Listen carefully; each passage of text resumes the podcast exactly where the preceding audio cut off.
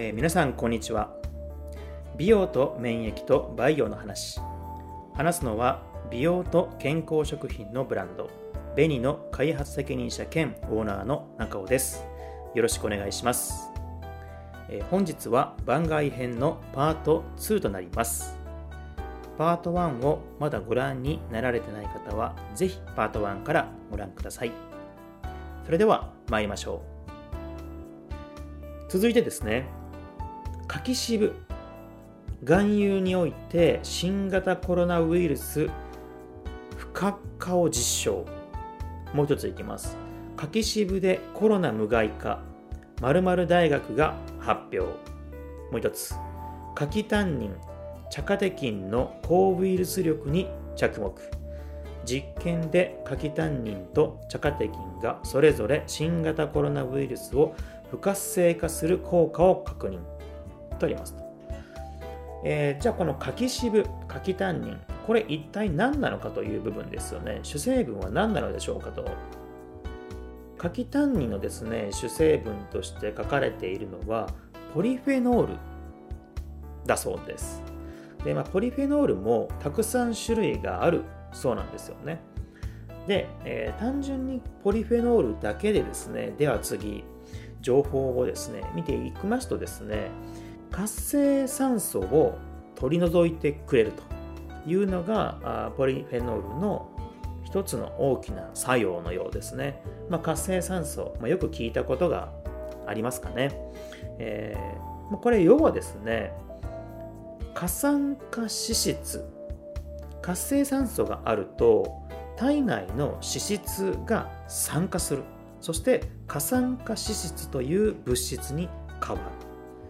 なのでこの過酸化脂質というものがどういうものかが分かれば活性酸素がなぜ取り除かなければならないかが分かりますよねと。で過酸化脂質というのは何かというとですね、まあ、体の中にあるですね細胞を覆っている、まあ、脂肪酸があるそうなんですけれどもその脂肪の膜がですね活性化酸素と結びつくことによって中で体の中でですねこうドロドロになった食用油があるとイメージしてもらうといいかなと思うんですけれども要は一度ドロドロになった油ってなかなか洗っても取れなかったりとかもうずっとヌメヌメしていたりとか嫌なぬめりしますよねと要はあのようなことが体の中で起きるんですと。シンプルな脂肪、まあ、よく売ってるようなですね、こう食べても美味しいような脂肪。だからそういったものではなく、もうあたかももう胃の中に入れるともだれそうなドロドロな食用油がですね、体中にできてしまう。それを作ってしまう原因が活性酸素なんだと。なので、一度このドロドロになってしまって、過酸化脂質に変わってしまった体ではやはりいろいろな病気が出てきますよねと。まあ、動脈硬化、まあ、ありそうですよね。がその原因になったりとかですね、さまざ、まな悪影響を与えていきますよと。はい。で、戻りまして、これを、まあ、防いでくれる。っていうのが、取り除いてくれるのが活性酸素ですね。あくまでも活性酸素を取り除いてくれるのがポリフェノールということです。なので、えー、抗酸化作用があるということなんですけれども、要はこれも同じくですね、えー、過酸化脂質と呼ばれる物質に変わることでですね、免疫機能の低下とか老化が起きると言われていますので、ポリフェノールをしっかり取ることによってですね、じゃあ実際に新型コロナウイルスにですね、どこまで効いたのかという点、えー、ここがですね、まあ、大学チームが発表したということなんだけれども、おそらくですが、えー、この実験自体は成功していたと思います。でないと発表はなかなかできないもの、大学の名前は使ってますのでですね、発表はできないものだと思いますが、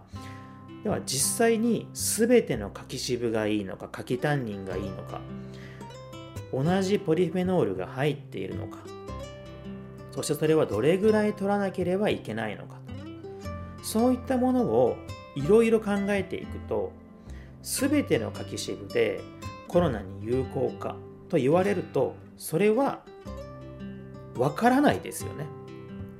一般消費者買う側からすると柿渋免疫効果あります。抗酸化作用あります。これをどれだけ取ればじゃあコロナに効くのですかっていうところのですね免疫がないとこれはもちろんコロナの予防とは言えないわけですよね。でそれをですねメーカー側も分かってるはず。分かってるはずなんだけれどもコロナというワードを使うことによってその効果効能を古代に表現してるんじゃないかというような指摘ですね。なので消費者庁自身も別に研究成果を否定しているわけではない。掛け渋自体も否定しているわけではない。ただこれがどれだけえコロナに効くのかみたいなところが分かるとおそらくもうそれは薬の領域になってくるのでそこまでではないですよねと。その中においてこの言葉の使い方はどうなのだというところを注意しているというところが見て取れます。はい。続いてですねコロナ対策に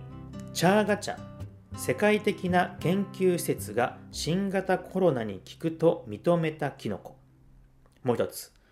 コロナに負けるな、チャーガチャで免疫力アップ。もう一つ、新型コロナウイルスを予防する効果的な対策はチャーガチャを飲むだけ。もう一つ、チャーガチャ、コロナに負けない抗酸化作用で免疫アップ。アガリクス23倍の抗酸化作用。はい。えっ、ー、と、チャーガチャ結構多くあったんですね。チャーガチャってご存知の方いらっしゃいますかね、えーと、僕もこちらの消費者庁の中を見てですね、えー、初めて、えー、知ることができました。チャーガチャというのはですね、何かというとですね、一言で言うと、キノコです。えー、ロシア語のようですね。え和名はカバの穴竹というそうです。え白樺の木にですね、えー、寄生してですね、最後は白樺の栄養素を全て吸い取ってしまう、そのようなキノコなようで、まあ、キシリトールの原料としても有名だということです。で、このですね、実際にでは何かというと、まあ、これもですね、効果効能といえば酸化と糖化を防ぐ、まあ、抗酸化な酵素という部分だそうですね。なので、まあ、簡単に言うとですね酵素を食べてるんですね。キノコを通じて。で、えー、体の酸化とか糖化、まあ、糖化もどんどん糖があの固まることによって先ほどの脂肪の話と同じですね。そういったものが重なってくると体の中に悪影響がありますよと、まあ、それが健康維持が難しくなったりとかですね老化が防いだりとかですね、まあ、血管がそれで蓄積すると心筋梗塞があったりとかですね、え脳梗塞がありますよみたいな話ですと。で、まあ、結果的に、ま、酸化と糖化を防ぐので免疫能力が高まりますよとか。まあ、そういったことが要はですねこのチャーガチャの中には書かれています。風邪やインフルエンザに強い体づくりとかですね書いてあります。おそらく酸化と糖化を防ぐ力を持つ効果効能なんでしょうと。でこれもじゃあ逆にですね誰もが飲んで効果があるのかどれぐらい飲むのか抗酸化酵素はアガリグスの23倍、野菜ジュースの175倍、ほうれん草の250倍というような表記があるんですが、まあ、これ今ある商品ページ、チャーガチャ30パックのですね、商品ページを見ながらお話をさせてもらってますけれども、これが1杯どれぐらいの分量で出した時にこのチャーガチャこれは原料がこの栄養素でお茶化した時にはどうなのであるとかですね、まあ、そういったものは一切書かれてないんですよね。で、先ほどの柿渋に関しましては、大学チームが研究してコロナを防いでいるよという部分があった。でそれはただポリフェノールも種類がたくさんあるし柿渋自体も種類がたくさんある。メーカーがたくさんあるという中で全ての商品がコロナに効くのかというとまだそこの証拠って分かっていないので、えー、それをコロナに効くというのは難しいというのが消費者庁の判断えー、チャガチャに関しましては、えー、コロナに関するですね、えー、研究結果等々もまだ出ておりませんと。おそらくされてない可能性も高いですと。え、免疫が酸化を防ぐ、糖化を防ぐという中で上がるイコールコロナの予防に効くんだとですね、え、書いてあるということで、ま、これはですね、まあ、どこの広告会社が仕掛けたのかはちょっとわからないのですが、コロナを予防する効果的な対策はチャーガチャを飲むだけとかですね、かなり古代な表現をされているなという印象を受けます。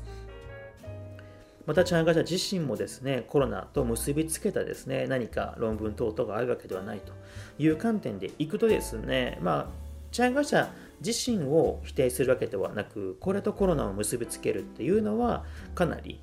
えー、まあ、誤認される状況かなと思います。はい。パート2はここまでとなります。皆さんいかがでしたでしょうか次回パート3が最後となります。どうぞお楽しみください。それではまたお会いしましょう。